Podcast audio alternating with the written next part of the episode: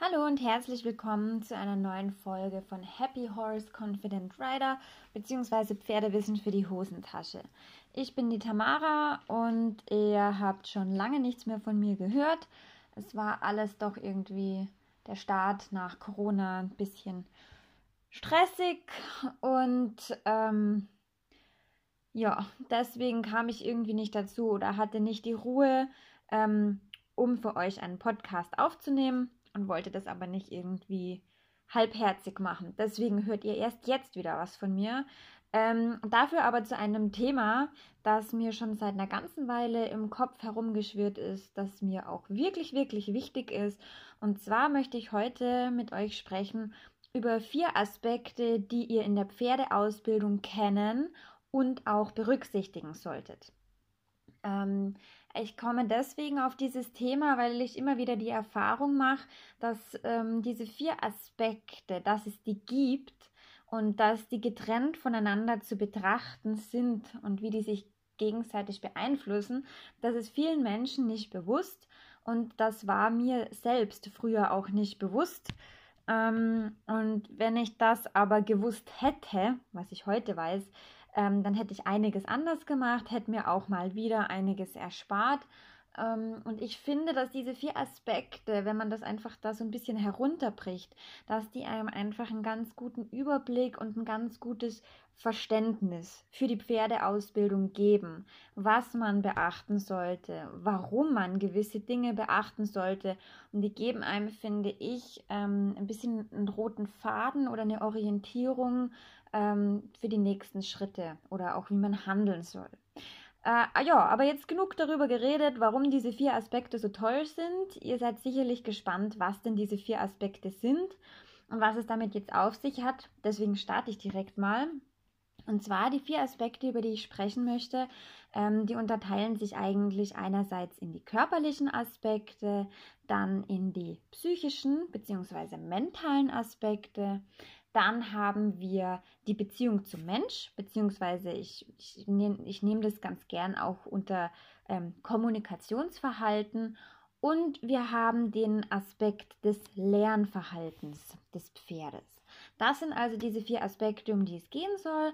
Und ich werde jetzt zu jedem einzelnen erst einmal kurz ja, ein bisschen was erzählen. Was meine ich denn, wenn ich von den körperlichen Aspekten spreche? Ähm, körperliche Aspekte, das ist eigentlich alles, was mit dem Körper des Pferdes zu tun hat.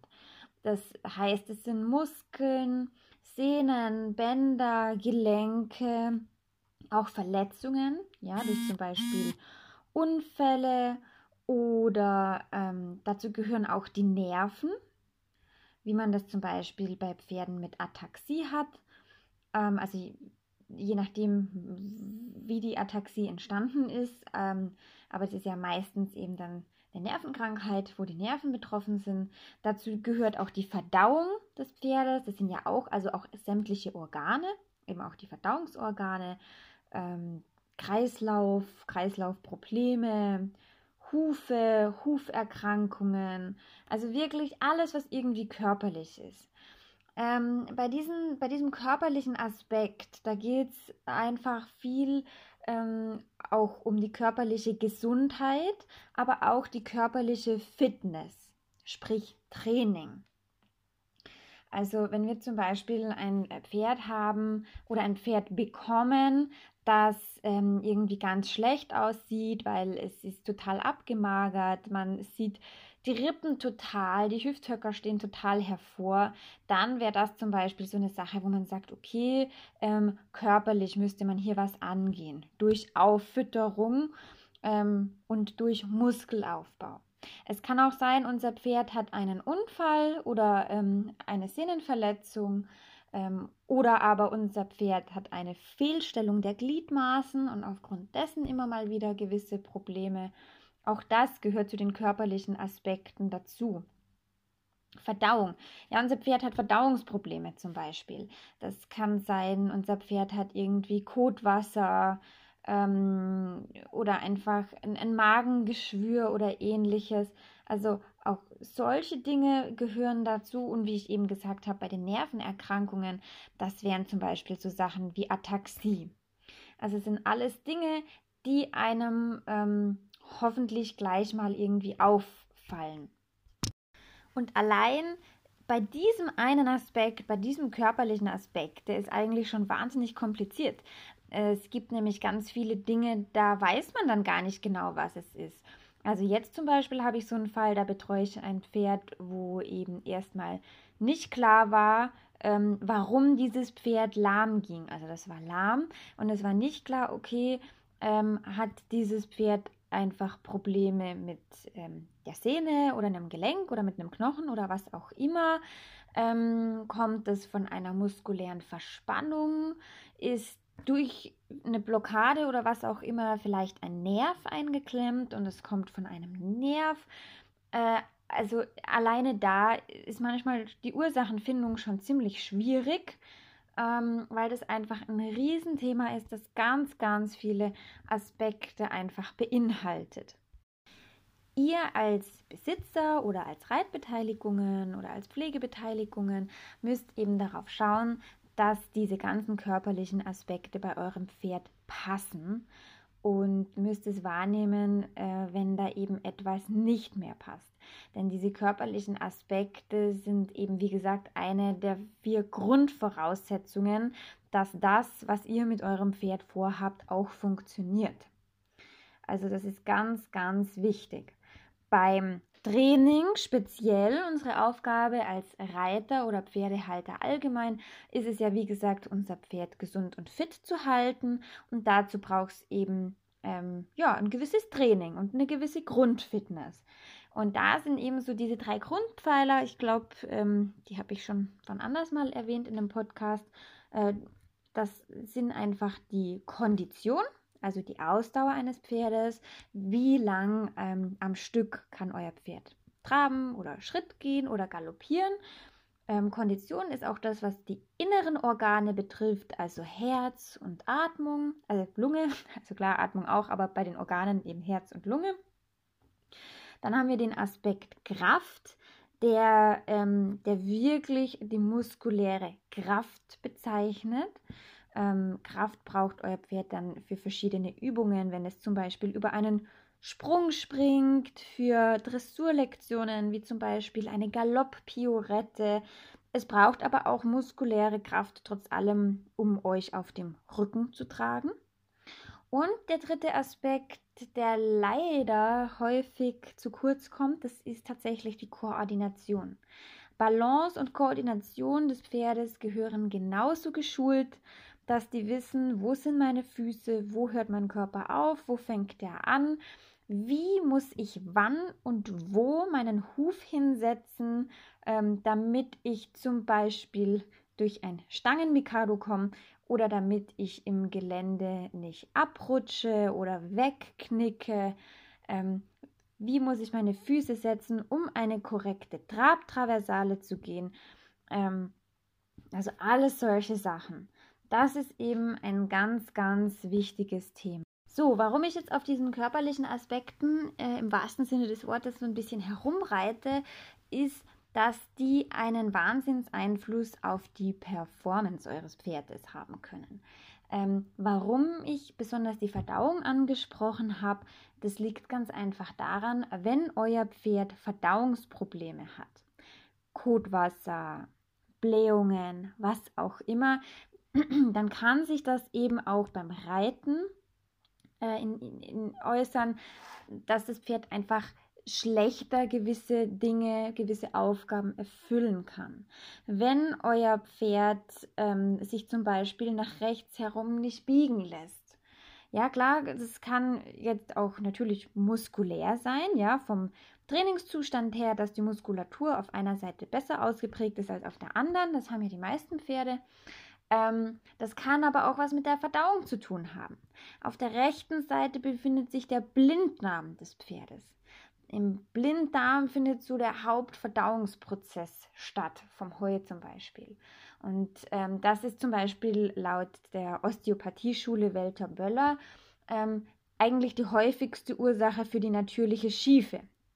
Also, dass es einfach daran liegt, dass die Organe im Körper des Pferdes nicht symmetrisch angelegt sind ein Pferd zum Beispiel das Kotwasser hat, Das hat meistens Probleme mit dem Dickdarm.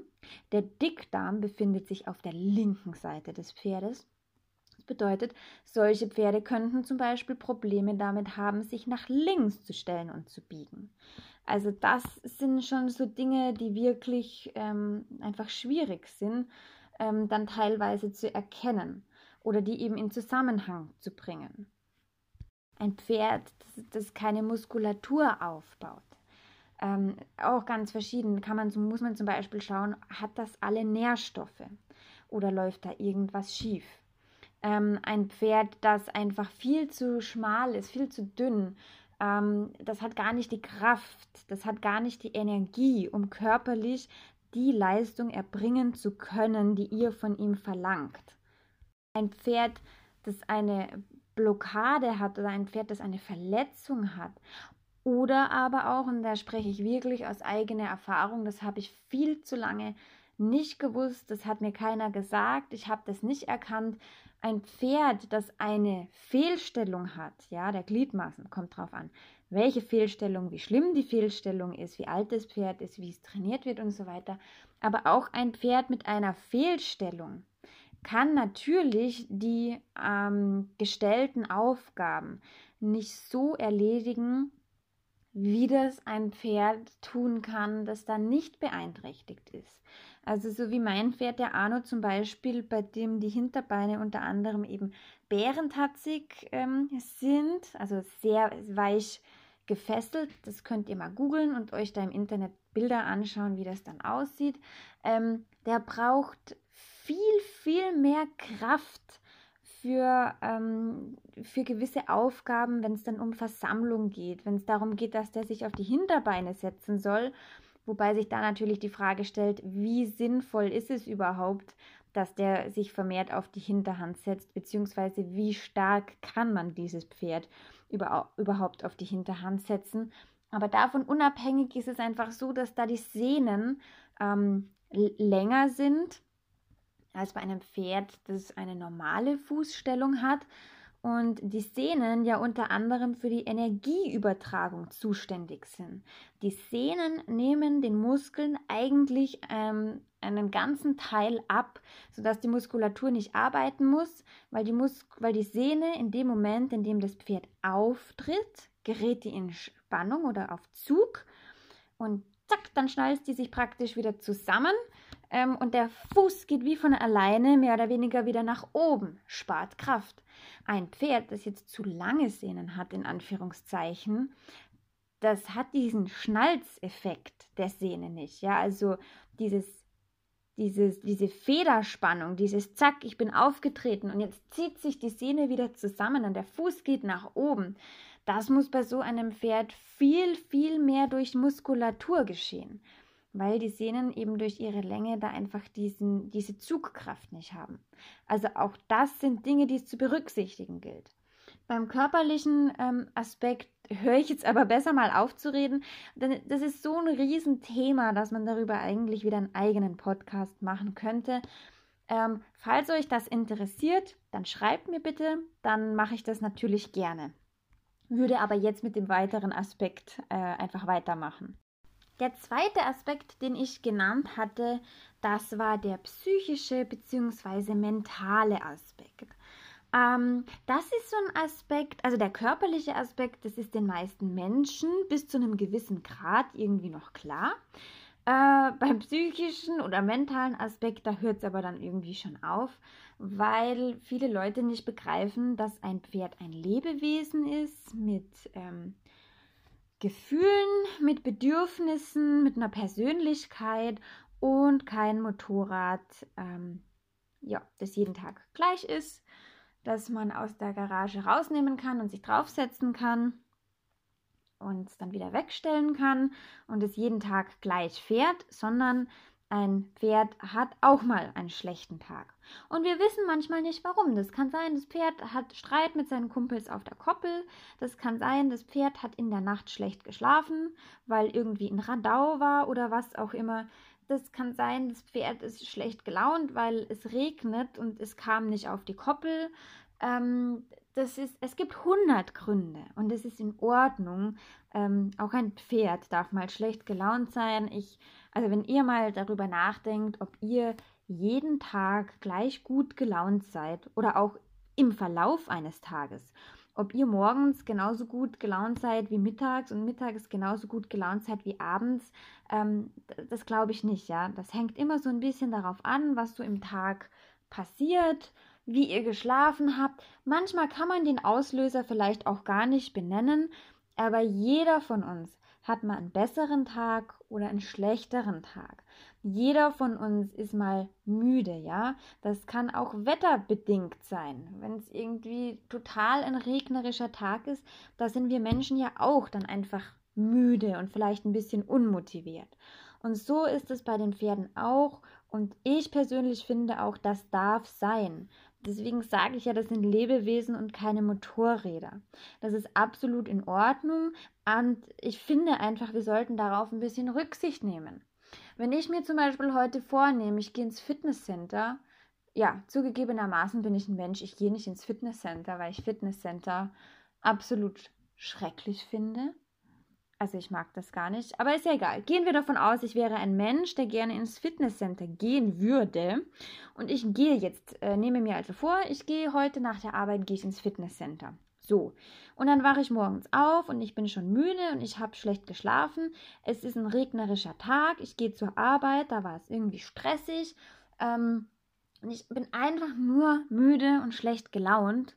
Und dann sitze ich im Auto und dann stehe ich an der Kreuzung und es gibt zwei Möglichkeiten. Entweder ich biege nach links ab zum Fitnesscenter oder ich biege nach rechts ab und fahre nach Hause und setze mich vielleicht aufs Sofa und schaue auf Netflix was an äh, und esse dabei Nutella oder keine Ahnung. Ähm, dann kommt das eben auch auf meine Tagesverfassung drauf an und es besteht die hohe Wahrscheinlichkeit, dass ich einfach keine Lust habe, ins Fitnesscenter zu gehen. Und das ist in Ordnung. Wir verlangen allerdings von unseren Pferden, dass die jeden Tag gut gelaunt sind, dass die jeden Tag motiviert sind, dass die sich jeden Tag bewegen wollen und dass die sich jeden Tag genau so bewegen wollen, wie wir das wollen. Dass die unser Programm, das wir uns für sie ausgedacht haben, mitmachen. Ohne dass wir da vielleicht auf die Wünsche des Pferdes eingehen. Ja, was macht das Pferd gerne? Wie ist das Pferd heute drauf? Ist das müde? Ist das unmotiviert? Ist da, also das, da muss man ja so ein bisschen flexibel sein, damit unsere Pferde an der Arbeit mit uns Menschen Spaß haben und den Spaß nicht verlieren und das gerne machen und dass sie das motiviert machen. Und wenn die das motiviert machen, dann machen die das natürlich auch viel besser. Also das ist einmal so diese individuelle Sache, die wir da nicht vergessen dürfen.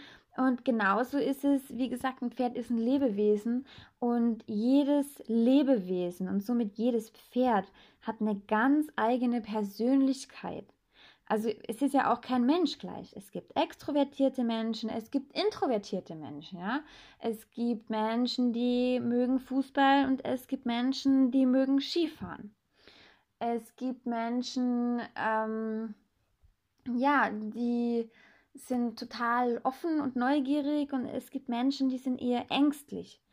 Also ich meine, es gibt hunderttausend äh, Persönlichkeitsaspekte. Ich brauche die jetzt nicht alle aufzählen. Aber so ist es bei Pferden auch. Es gibt Pferde, die sind einfach sehr offen gegenüber allem und jedem. Und es gibt Pferde, die sind eher vorsichtig. Also das so ein bisschen ähm, die Persönlichkeit. Und klar, natürlich, es gibt Pferde, die sind etwas dominanter und es gibt Pferde, die sind weniger dominant. Ganz klar. Also auch da so ein bisschen die Persönlichkeit. Und da muss man dann schon ein bisschen schauen, dass man entweder ein Pferd auswählt, das so vom Grundcharakter her zu mir passt. Oder ich suche mir ein Pferd, das vom äh, Grundcharakter her ähm, mich vor eine Herausforderung stellt, aber dann muss ich wahnsinnig, wahnsinnig viel an mir selber arbeiten und das ist kein einfacher Weg, das kann ich euch sagen. Aber ähm, ja, unabhängig davon, was ich eigentlich sagen möchte, Pferde haben eine Persönlichkeit. Ähm, das ist teilweise auch genetisch bestimmt, ja, das ist in, den, in der DNA vorhanden, wenn die auf die Welt kommen. Ähm, die Persönlichkeit wird aber natürlich noch durch andere Aspekte geformt. Wie sind die Pferde aufgewachsen, ja? Ähm, und was für Erfahrungen haben diese Pferde gemacht? Und wenn ein Pferd mit gewissen Dingen oder als es noch jung war, schlechte Erfahrungen gemacht hat, dann kann das natürlich entweder die ganze Persönlichkeit beeinflussen oder aber das Verhalten des Pferdes bei bestimmten Dingen. Das sind dann so Dinge wie Traumata, ja, oder einfach schlechte Erfahrungen, dass man dann ein Pferd bekommt, das einfach ähm, dem vielleicht nicht dem Mensch grundsätzlich, aber dem Reiter, also dem Mensch, der auf ihm drauf sitzt, gegenüber immer so ein bisschen skeptisch ist. Oder ähm, wie wir das zum Beispiel hatten, als ich den Arno bekommen hatte, die Leute, die ihn ja damals hatten, die haben gemeint, nachdem das mit dem Reiten nicht so funktioniert hat, äh, weil sie ihn anreiten wollten, ähm, naja, da spannen wir den Gaul halt vor die Kutsche. Und ähm, ja, ohne ihn zu gewöhnen, ohne alles. Und ich hatte danach wirklich jahrelang starke Probleme, wenn dieses Pferd eine Kutsche gesehen oder gehört hat. Äh, ich war in einem Stall und dort waren eben Leute, die hatten, das war ganz spannend, die hatten drei Shire Horse und die sind mit diesen Shire Horse eben auch Kutsche gefahren und hatten eine eigene Kutsche. Und jedes Mal, wenn ich in der Halle war, und die in der Stallgasse vor der Halle oder neben der Halle eben die Kutsche für ihre Pferde hergerichtet haben und der Arno das gesehen und gehört hat, ist er, er hat sich total verspannt, der ist richtig wie in Panik ähm, geraten und ähm, ja, also auch solche Dinge beeinflussen natürlich das Pferd und das Verhalten des Pferdes. Das ist etwas, das sich in die Psyche eines Pferdes einfach einbrennt, eine Erfahrung, die es macht. Und Pferde sind ja nicht doof, die merken sich das. Also auch das muss berücksichtigt werden. Auch das gehört zu diesen psychischen Aspekten. Ähm, dadurch wird natürlich auch so ein bisschen bestimmt, wie selbstbewusst ist mein Pferd. Ähm, das, wie gesagt, kommt auf verschiedene Aspekte an. Der Arno zum Beispiel, der ist ein Pferd, er ist schon selbstbewusst, aber er ist sehr, sehr vorsichtig. Also neue Dinge, er ist sehr vorsichtig, er braucht ähm, lang, also er muss die sich sehr intensiv und sehr lang ähm, anschauen und untersuchen, bis er die für sicher erachtet. Ähm, und er war früher zum Beispiel auch extrem, extrem schreckhaft. Er ist jetzt aber trotzdem kein Pferd, wo ich sagen würde, er hat kein Selbstbewusstsein. Aber auch das, ähm, also ich habe die Vermutung, dass das bei ihm einfach aufgrund dieser ganzen Erfahrungen, die er in seinem sehr jungen Leben gemacht hat oder machen musste, dass einfach das der Grund dazu, dafür ist, dass seine eigentlich selbstbewusste Persönlichkeit ähm, ja, das ein bisschen in den Hintergrund getreten ist. Mein, mit Sicherheit wissen tue ich das nicht. Ähm, ich will euch damit einfach nur sagen, ähm, auch das Selbstbewusstsein eures Pferdes spielt natürlich eine Rolle. Und ähm, ja, und natürlich, wie gesagt, auch Vorlieben, ja. Also es gibt Pferde zum Beispiel, ähm, der Arno, der mag das total, wenn wir Bodenarbeit machen. Und der Farouk, der, der macht das mit, der findet es auch nicht schlecht. Aber der zum Beispiel, der mag es viel mehr, wenn wir spazieren gehen. Es gibt Pferde, die mögen es total zu springen, es gibt Pferde, die mögen das nicht. Also ähm, auch das entwickelt sich einfach so ein bisschen. So, der dritte Aspekt, ähm, das ist dann das Lernverhalten des Pferdes. Ähm, das kann man schon so ein bisschen zu diesem psychischen, mentalen Aspekt dazuzählen. Ähm, ich möchte das aber ganz gerne eben einzeln auflisten, weil ja, auch da es wieder so ist, dass ich den Eindruck habe, dass vielen Leuten nicht klar ist, dass ein Pferd gewisse Dinge, was heißt gewisse Dinge, eigentlich alles lernen muss, ja. Ähm, für uns sind Pferde einfach Reitpferde. Pferde gibt es in Schulbetrieben, bei den Ponyclubs und die meisten Pferde, die wir sehen, die werden geritten oder irgendwas wird jedenfalls mit denen gemacht oder Kutsche gefahren oder sonst etwas. Deswegen ist in unseren Köpfen das, glaube ich, nicht so ganz klar, dass ein Pferd per se eigentlich kein Reitpferd ist. Ähm, denn wenn, also ich weiß nicht, vielleicht wäre es vielen Leuten klarer, wenn man, wenn man sagen würde, ja, du holst dir jetzt ähm, ein Wildpferd irgendwie, irgendwoher, aus den USA oder sonst wohin, wobei die Mustangs ja keine echten Wildpferde sind, sondern nur verwilderte Hauspferde. Aber das ist ja egal. Tatsache ist, die haben keinen menschlichen Kontakt, die leben draußen, die kennen nichts. Und eigentlich ist jedes unserer Pferde, das wir bei uns hier in den Ställen haben, eigentlich müssen wir jedes dieser Pferde als Wildpferd betrachten und wir dürfen nichts, absolut gar nichts als selbstverständlich hinnehmen, weil ein Pferd ist nicht per se ein Reitpferd. Stellt euch vor, um bei dem Beispiel zu bleiben, ihr macht Urlaub in den USA und äh, holt euch dort eben so ein Wildpferd aus der, aus der Prärie. Und ähm, ich weiß nicht, würdet ihr da einfach hingehen, Sattel nehmen und draufschmeißen? Also selbst wenn ihr das machen würdet, ihr würdet da wahrscheinlich nicht sehr weit kommen. Das Problem von unseren sozialisierten Pferden hier ist, dass die nicht deutlich genug zeigen, manchmal, ähm, dass ihnen etwas unangenehm ist oder dass sie Angst haben oder zu heb, was soll das?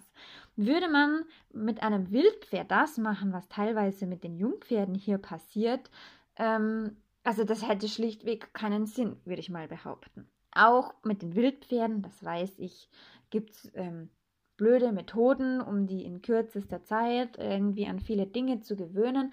Aber mir geht es nur so ein bisschen um den Gedanken, dass ihr den so ein bisschen mitnehmt.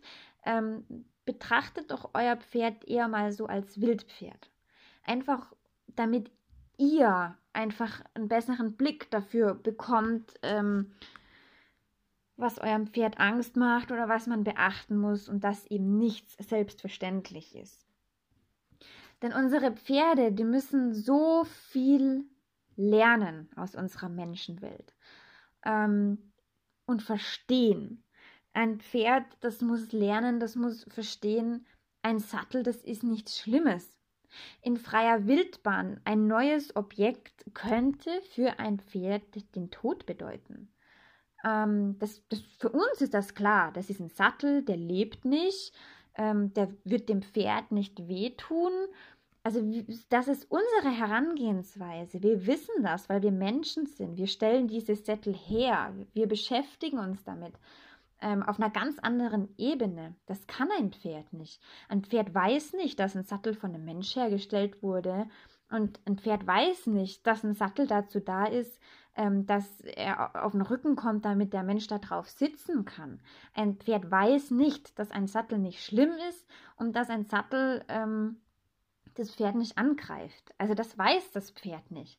Das müssen wir dem Pferd erklären, damit das Pferd es dann verstehen kann und damit das Pferd dann sagen kann, aha, so ein Sattel ist gar nicht gefährlich, okay. Mhm.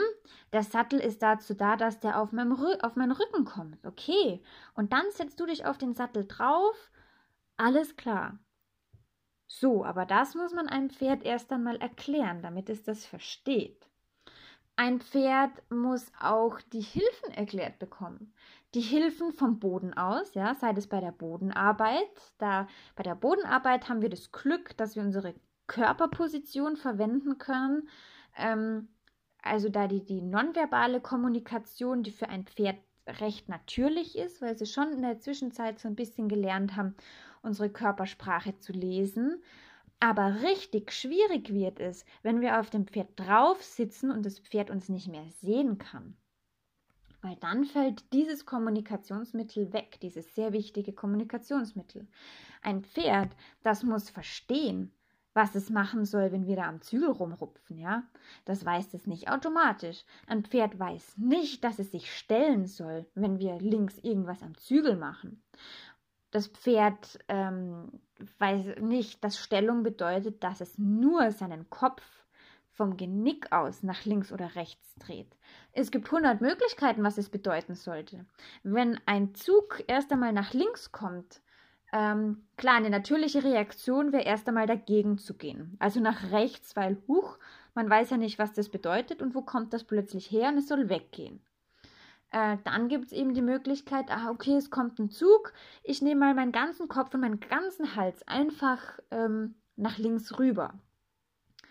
Also, und wir wollen ja aber, dass nur der Kopf rüberkommt. Und der Kopf soll sich drehen, ja, nach links und das Pferd soll sich im Genick nicht verwerfen. Aber auch das wäre eine Möglichkeit, wie ein Pferd reagieren kann. Also, was ich damit sagen will, es gibt 100 Möglichkeiten, wie ein Pferd theoretisch darauf reagieren könnte, wenn wir links was mit dem Zügel machen. Und es ist unsere Aufgabe, dass wir dem Pferd erklären, hör zu, wenn ich mit dem linken Zügel das und das mache, dann machst du bitte das und das. Und ich finde es immer ganz witzig, also auch wenn dann da Trainer sind und die geben zum Beispiel Unterricht im Longieren. So, und dann haben sie da die Longe in den inneren Gebissring eingeschnallt, was übrigens etwas ist, was ich persönlich nicht so mag. Bei mir wird die Longe nicht unbedingt ins Gebiss eingeschnallt, aber das ist wieder ein anderes Thema. Und dann ähm, steht der Trainer draußen und sagt dann, ja, genau, und jetzt gib an der Longe eine Parade nach links, damit der weiß, dass er jetzt nach links sich stellen soll. Und ähm, klar, in unserer Reitersprache, für uns ist es logisch, was bedeutet, wobei den meisten Menschen, und mir war das auch lange nicht bewusst, ist nicht klar, was eine Parade ist und was eine Stellung ist, aber okay. Uns Menschen ist meistens ziemlich bewusst, was es bedeutet, eine Parade, was eine Parade ist, ja, was das Pferd machen soll, dass das, also wie das Pferd auf eine Parade hin reagieren soll, was eine Stellung ist und wie eine Stellung aussieht. Aber nur weil der Trainer außen steht und sagt, und jetzt gib eine Parade, damit der sich stellt, ähm, ist das noch lange nicht dem Pferd klar. Und am einfachsten ist natürlich, wenn man dem Pferd solche Sachen beibringt, wenn man relativ dicht da dran steht, weil man dann diese Hilfen sehr genau, sehr präzise geben kann, als wenn da irgendwie eine 10 Meter Leine dran hängt. Ähm, und ja, also, aber das ist, also versteht ihr, was ich meine? Ich hoffe schon. Ähm, ja, das sind einfach so Dinge, die muss das Pferd lernen. Und bei diesem Lernen ist es ganz, ganz wichtig, nochmal, ein Pferd ist kein Mensch. Pferde sind wahnsinnig intelligente Me äh, Menschen. ja, Pferde sind wahnsinnig intelligente Wesen, ähm, aber dennoch sind keine Menschen, ja. Und ein Pferd denkt auch nicht wie ein Mensch. Alles, was ein Pferd lernt, muss ganz, ganz kleinschrittig gemacht werden. Wir müssen dem Pferd erstmal erklären, schau mal, ähm, ja, bleiben wir mal bei dem Beispiel. Wir müssen dem Pferd erstmal erklären, schau mal, das ist ein Zaumzeug. Du brauchst keine Angst davor haben. Okay. Schau mal, das ist ein Gebiss, das kommt in deinen Mund und es ist erstmal unangenehm. Du brauchst aber keine Angst davor haben und du brauchst auch nicht versuchen, das auszuspucken, sondern ignoriere es einfach. Okay, dann muss das Pferd ähm, eben lernen, schau mal, wenn ich das und das mache, mit dem Gebiss, mit dem Zügel, mit dem Kappzaum, was auch immer, ähm, dann möchte ich bitte, dass du deinen ganzen Kopf ein kleines Stück nach links drehst. Und dann müssen wir dem Pferd erklären, okay, und wenn ich einen Meter weiter weg von dir bin und ich gebe äh, an dem Strick diesen oder an der Longe diesen Impuls, dann ist das das Gleiche. Auch dann möchte ich, dass du deinen Kopf ein Stück nach links drehst, auch wenn ich nicht mehr so dicht an dir dran bin. Und wenn ich fünf Meter weit weg stehe, ist es immer noch das Gleiche. Also wirklich ganz kleinschrittig. Ähm, wenn ihr versuchen wollt, es besser zu verstehen, könnt ihr euch gerne meine Podcast-Folge zur Sattelgewöhnung anhören. Da habe ich eben die Gewöhnung an den Sattel mit den ganzen kleinen Schritten, die es da tatsächlich zu beachten gibt und die das Pferd verstehen muss, ähm, habe ich dort aufgenommen und einfach so als Beispiel, damit ihr ähm, eine Vorstellung davon habt, was ich mit kleinschrittigem Vorgehen meine. Ihr müsst erst jeden Aspekt einzeln dem Pferd erklären, bevor ihr dann später die ganzen Puzzlestücke zusammensetzen könnt, damit das Pferd dann mehrere Dinge gleichzeitig eben machen kann oder verstehen kann. Und wichtig dabei ist, sofort ein Feedback geben. Ähm, anders lernt weder ein Mensch noch ein Pferd. Das Pferd muss sofort wissen, hey, das war jetzt richtig, das will die haben. Und das Pferd muss sofort wissen, okay, das war jetzt irgendwie falsch. So, jetzt ist sie nicht begeistert oder jetzt ist sie sauer. Ähm, sauer seid ihr bitte nicht, wenn euer Pferd was falsch macht. Sauer dürft ihr vielleicht sein, ähm, wenn euer Pferd ganz frech in euren Privatbereich reinkommt, ja. Dann könnt ihr sagen, hey, hallo, jetzt aber mal raus hier. Wenn euer Pferd aber einfach einen Fehler macht, weil es nicht versteht, was es tun soll, dann seid bitte nicht sauer. Also direktes Feedback. Deswegen, ich sage auch auf meinen Kursen immer, die ich gebe, redet mit euren Pferden, redet mit euren Pferden. Ähm, lobt die. Sagt denen bitte, bitte, bitte, wenn was gut ist. Woher sollen die das sonst wissen? Und ähm, so klar, mit den Klickerkonzepten, wo es dann eben diesen Klick gibt ähm, oder vielleicht auch ein Leckerli. Natürlich, Leckerli macht ein Pferd fröhlich, macht ein Pferd glücklich, da weiß es zu 100 Prozent, dass es jetzt richtig war. Ähm, genauso gut kann ein Pferd auch eine Pause empfinden, ja, also einfach Entspannung. Aber was ich finde, was viel zu kurz kommt, die Pferde merken ja eure Emotionen. Die Pferde merken ja, hey, die freut sich jetzt gerade, ähm, das war wohl gut, was ich gemacht habe. Und im Normalfall, also klar, einige Pferde, die schlechte Erfahrungen gemacht haben, natürlich jetzt weniger. Aber im Normalfall gibt es ganz, ganz viele Pferde, die dann Freude daran haben, wenn wir uns freuen. Und wenn die merken, hey, die freut sich, dann, ähm, dann ist es für die einfach angenehm so. Die kriegen da auch eine Bestätigung, hey, ich habe was richtig gemacht und so. Also das ist ganz, ganz wichtig. Deswegen sofort loben und ganz viel auch loben und da wirklich auch mit eurem Pferd reden. Ja, klar, kann man auch kraulen, je nachdem, was das Pferd lieber mag, aber auch einfach wirklich viel reden, weil ich finde, das kann man ganz gut dann im Sattel übernehmen oder im Training, wenn man gerade longiert und man ist nicht am Pferd dran und wenn man dann trotzdem sagt, ja, hey, super toll, dann, dann kriegen die trotzdem mit, ja, das war jetzt richtig, was ich gemacht habe. So, und der vierte und letzte Aspekt, zu dem es wahrscheinlich ähm, eines Tages nochmal eine einzelne Podcast-Folge geben wird, ist der Aspekt Beziehung zum Mensch bzw. Kommunikation zwischen Mensch und Pferd. Denn was wir als Basis und was wir als Grundvoraussetzung brauchen, ist ein Vertrauensverhältnis zwischen Mensch und Pferd. Ähm, und wir brauchen eine Kommunikation. Eine Kommunikation in beide Richtungen. Natürlich müssen wir dem Pferd sagen, hey du, ich hätte jetzt bitte gern, dass du das und das machst. Ähm, genauso hat das Pferd aber das Recht zu sagen, du, ähm, mir geht's heute nicht so gut, irgendwie Kreislaufprobleme oder müde oder was auch immer. Ich kann heute nicht äh, 20 Minuten lang im Kreis rennen. Ich finde, das Pferd hat das Recht, das zu kommunizieren. Wie man dann damit umgeht, das ist wieder was anderes, aber ich finde, das Pferd hat das Recht, seine Bedürfnisse mitzuteilen. Und das Pferd hat auch das Recht, mal zu sagen, boah, das finde ich jetzt gerade total scheiße, habe ich gar keinen Bock drauf. Ob wir, also wichtig ist dann, dass wir sagen, okay, ich habe dich gehört, ich habe dich verstanden. Wir machen trotzdem eine Runde. Also je nachdem, auch das kann natürlich sein. Ähm, aber wichtig ist eben, dass das Pferd das Recht hat, das zu sagen. Und wenn wir den Sattel zu schnell zumachen und das Pferd die Ohren anlegt und mit dem Schweif schlägt, dann haben wir nicht das Pferd anzuschreien. Das Pferd hat in dem Moment sein Bedürfnis mitgeteilt.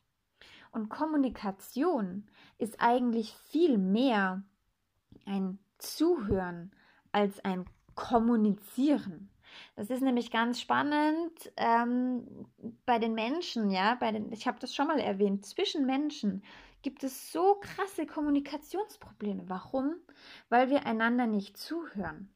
Wir kommunizieren immer nur und wir reden und reden und es geht immer nur um uns, ähm, aber wir vergessen zuzuhören. Und dem Pferd, dem müssen wir zuhören. Ein Pferd, das, das ähm, spricht ja auch ganz viel nonverbal. Das wird ja nicht ständig. Es kommuniziert ganz viel nonverbal und da ist es einfach darauf angewiesen, dass wir ganz genau zuhören. Und nicht immer nur sagen, hey, jetzt will ich das, jetzt will ich das, jetzt will ich das, sondern einfach mal zuhören und vielleicht auch mal aktiv nachfragen, in dem Sinne, hey, was möchtest du eigentlich gerade? Oder wie geht's dir im Moment? Also das ist wichtig, da so ein bisschen einfach diese Einstellung zu haben. Und diese Kommunikation und diese Beziehung, die hängt ganz stark davon ab, wie viel wir Menschen mitdenken und wie viel wir Menschen nachdenken. Weil viele Reaktionen des Pferdes, die haben auch ganz oft gar nichts mit dem Pferd zu tun, sondern mit uns, dem Mensch. Was, also lasse ich zum Beispiel jetzt gerade meinen Stress von der Arbeit am Pferd aus? Lasse ich das jetzt gerade am Pferd aus, dass ich zu spät zu Hause losgefahren bin und heute Trainingsstunde habe, viel zu knapp dran bin und den Sattelgurt zu schnell zugemacht habe? Und jetzt schreie ich mein Pferd an. Lasse ich da vielleicht gerade meinen Stress aus, ja, am Pferd, den ich selber produziert habe. Oder ähm, der blöde Gaul, warum springt er denn jetzt nicht einfach über den Ochser drüber? Das gibt's doch nicht, soll sich nicht so anstellen. Naja, also vielleicht bin ich ja auch diejenige, die Angst ist übertrieben, aber die sich nicht un, also die sich nicht wohlfühlt, weil der Ochser, der ist so groß und so breit, ich bin sowas noch nie gesprungen, da hindert mich vielleicht auch irgendwas dran. Das Ding ist nämlich, dass bei uns Menschen ganz, ganz viele ähm, Gedankengänge und ganz viele Reaktionen unbewusst ablaufen. Also das ist einfach so und ähm, wir kriegen das manchmal tatsächlich nicht mit, dass wir eigentlich Angst vor dem Ochser haben. Wir denken, es ist alles in Ordnung, aber tief in uns drin ist dann vielleicht doch so ein kleines Gefühl von Unsicherheit. Und dieses kleine Gefühl von Unsicherheit, das kann reichen, dass unser Pferd stehen bleibt und sagt, da springe ich nicht drüber. Die ist sich nicht zu 100% sicher. Und, und dann kann ich da nicht drüber springen. Also auch das sind irgendwie so Dinge, wo man ganz, ganz viel selbst reflektieren sollte.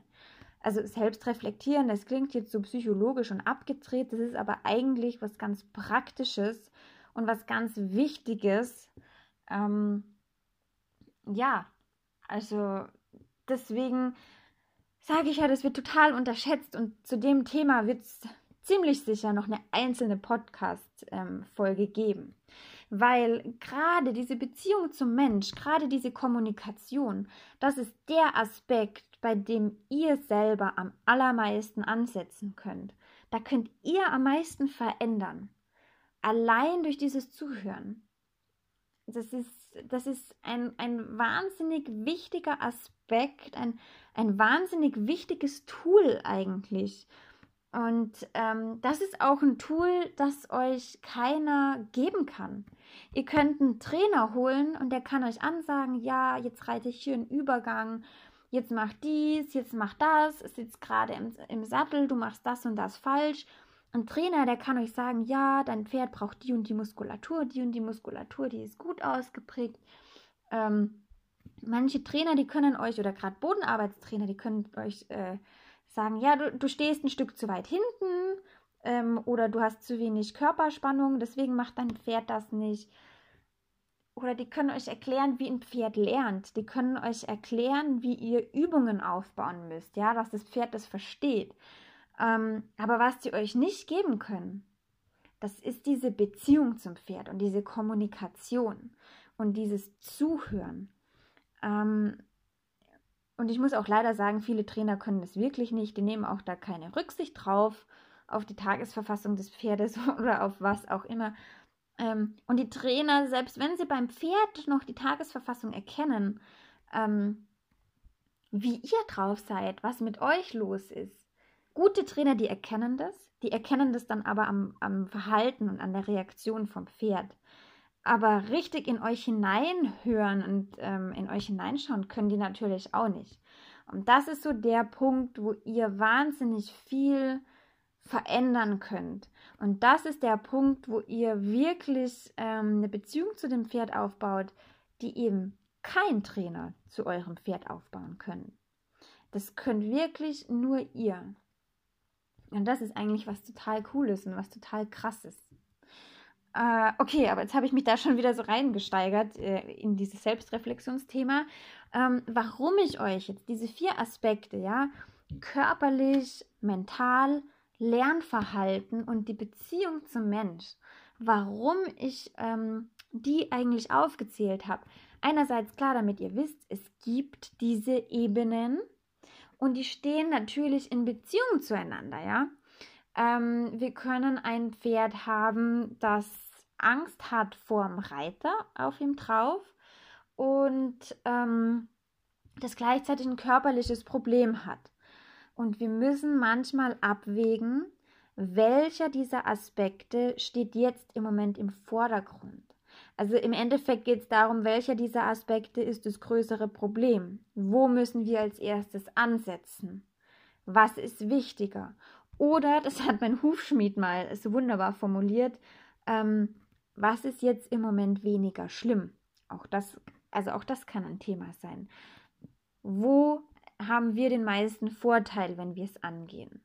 Wir müssen auch ein bisschen schauen, was ist die Ursache und was ist nur das Symptom. Weil die Dinge ja manchmal einfach eben auch oder sehr oft zusammenhängen, ja.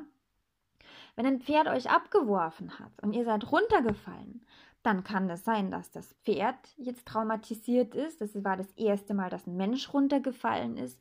Das hat sich zu Tode erschreckt und der Mensch war auch plötzlich weg und das Pferd war ganz auf sich alleine gestellt irgendwie.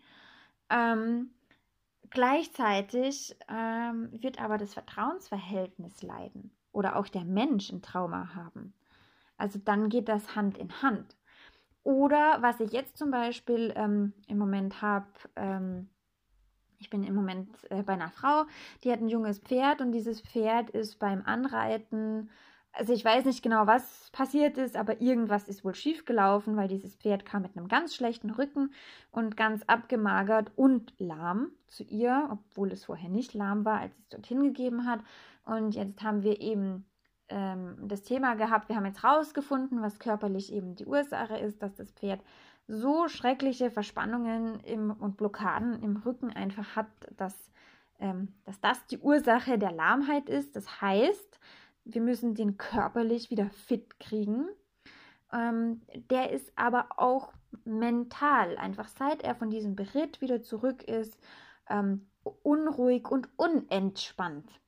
So, natürlich körperlich und psychisch beeinflusst sich gegenseitig. Die Muskulatur ist nicht entspannt und er ist aber auch einfach vom Kopf her nicht entspannt.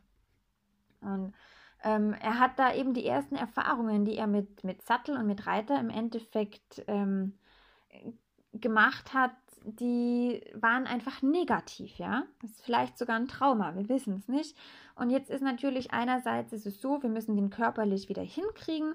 Da der Rücken so schlecht aussieht, ist natürlich die Idee, das ohne Reiter und auch ohne Sattel zu machen, damit wirklich absolut gar nichts die Rückenmuskulatur einschränkt oder behindert. Gleichzeitig sagt die Besitzerin natürlich, naja, je länger Sattel und Reiter da ähm, nicht mehr obendrauf waren, also es wird ja nicht besser, wird ja eher schlimmer. Der braucht da auch psychisch wieder eine Routine und der braucht wieder positive Erfahrungen mit Reiter und mit Sattel. Jetzt ist natürlich die Frage, was ist jetzt, schlimm, was ist jetzt schlimmer, was ist wichtiger, was steht im Vordergrund. Das muss man so ein bisschen abwägen, dass man sagt, natürlich trainingstechnisch ohne Reiter, ohne Sattel. Wenn es gut geht und wenn der Rücken sich dadurch nicht verspannt, kann man aber zum Beispiel einmal pro Woche sagen, okay, man macht den Sattel einfach mal drauf oder man legt sich mal drüber äh, oder oder oder einfach um diesem Pferd wieder eine positive Erfahrung mit Sattel und mit Reiter zu vermitteln. Also das wäre eben so ein Beispiel, wo man sagt, man hat verschiedene solche Aspekte und man muss die gegeneinander abwägen. Denn in den allermeisten Fällen sind eigentlich immer alle diese vier Aspekte bei einem Thema vorhanden. Wie gesagt, es ist die Frage, welcher dieser Aspekte steht jetzt im Vordergrund, welchen gehen wir als erstes an, in welchem vermuten wir die Ursache. Das ist manchmal gar nicht einfach ähm, zum Rausfinden. Und das ist eben der Grund, warum ich diese Aspekte so wichtig finde. Und es ist auch, wenn ihr ein Problem habt, dann fragt euch, kann mein Pferd das jetzt nicht ausführen, weil es ein körperliches Problem hat? Kann mein Pferd das jetzt nicht ausführen, weil es ein psychisches Problem hat? Kann mein Pferd das nicht ausführen, weil es das nicht verstanden hat? Kann mein Pferd das nicht ausführen, weil ich damit ein Problem habe, ja? Oder weil ich das falsch kommuniziert habe? Oder weil mein Pferd mir nicht vertraut, warum auch immer, weil man es vor kurzem oder auch vor weniger kurzem verbockt hat. Also das ist immer ganz wichtig. Und so habt ihr dann einen Leitfaden an der Hand. Ihr müsst natürlich nachdenken, ganz klar, aber ihr habt einen Leitfaden an der Hand, mit dessen Hilfe ihr der Ursache und somit der Lösung des Problems einfach ein Stück näher kommt, ohne Natürlich, man holt sich Experten zu Rate, aber ohne dass ihr euch auf andere verlassen müsst, sondern das ist etwas, worüber ihr euch selbst Gedanken machen könnt, wenn ihr keinen Trainer an eurer Seite habt oder warum auch immer. Und das finde ich ganz, ganz wichtig. Ich finde es ganz wichtig, dass wir Reiter und wir Pferdemenschen ähm, wieder mehr so, ähm, ja, so in, ins selber tun kommen. Äh, also in der Psychologie nennt man das auch Empowerment, wenn einem nicht alles von außen vorgegeben wird, sondern wenn man selber wieder entdeckt, was kann man tun. Ähm, und das ist eben, ja, und ich finde eben, dieses Nachdenken und mit Hilfe von diesen vier Aspekten, das gehört einfach dazu. So, jetzt habe ich einen wahnsinnig langen Podcast gemacht, ähm, den ich deswegen an dieser Stelle dann auch einfach mal beende. Schreibt mir doch gern, ob euch der Podcast gefallen hat, ähm, ob ihr andere Themen gerne mal ähm, haben wollt. Ich habe auch vor, als nächstes einen Podcast über Equikinetik zu machen. Also schreibt mir gerne auf meiner Facebook-Seite Tamara Ulbrich, Happy Horse Confident Rider. Ähm, ich würde mich über ein Feedback freuen oder auch einfach über, äh, über eine kurze Rückmeldung, ob mir überhaupt irgendjemand zuhört. Und ja, ansonsten sage ich bis zum nächsten Mal. Tschüss.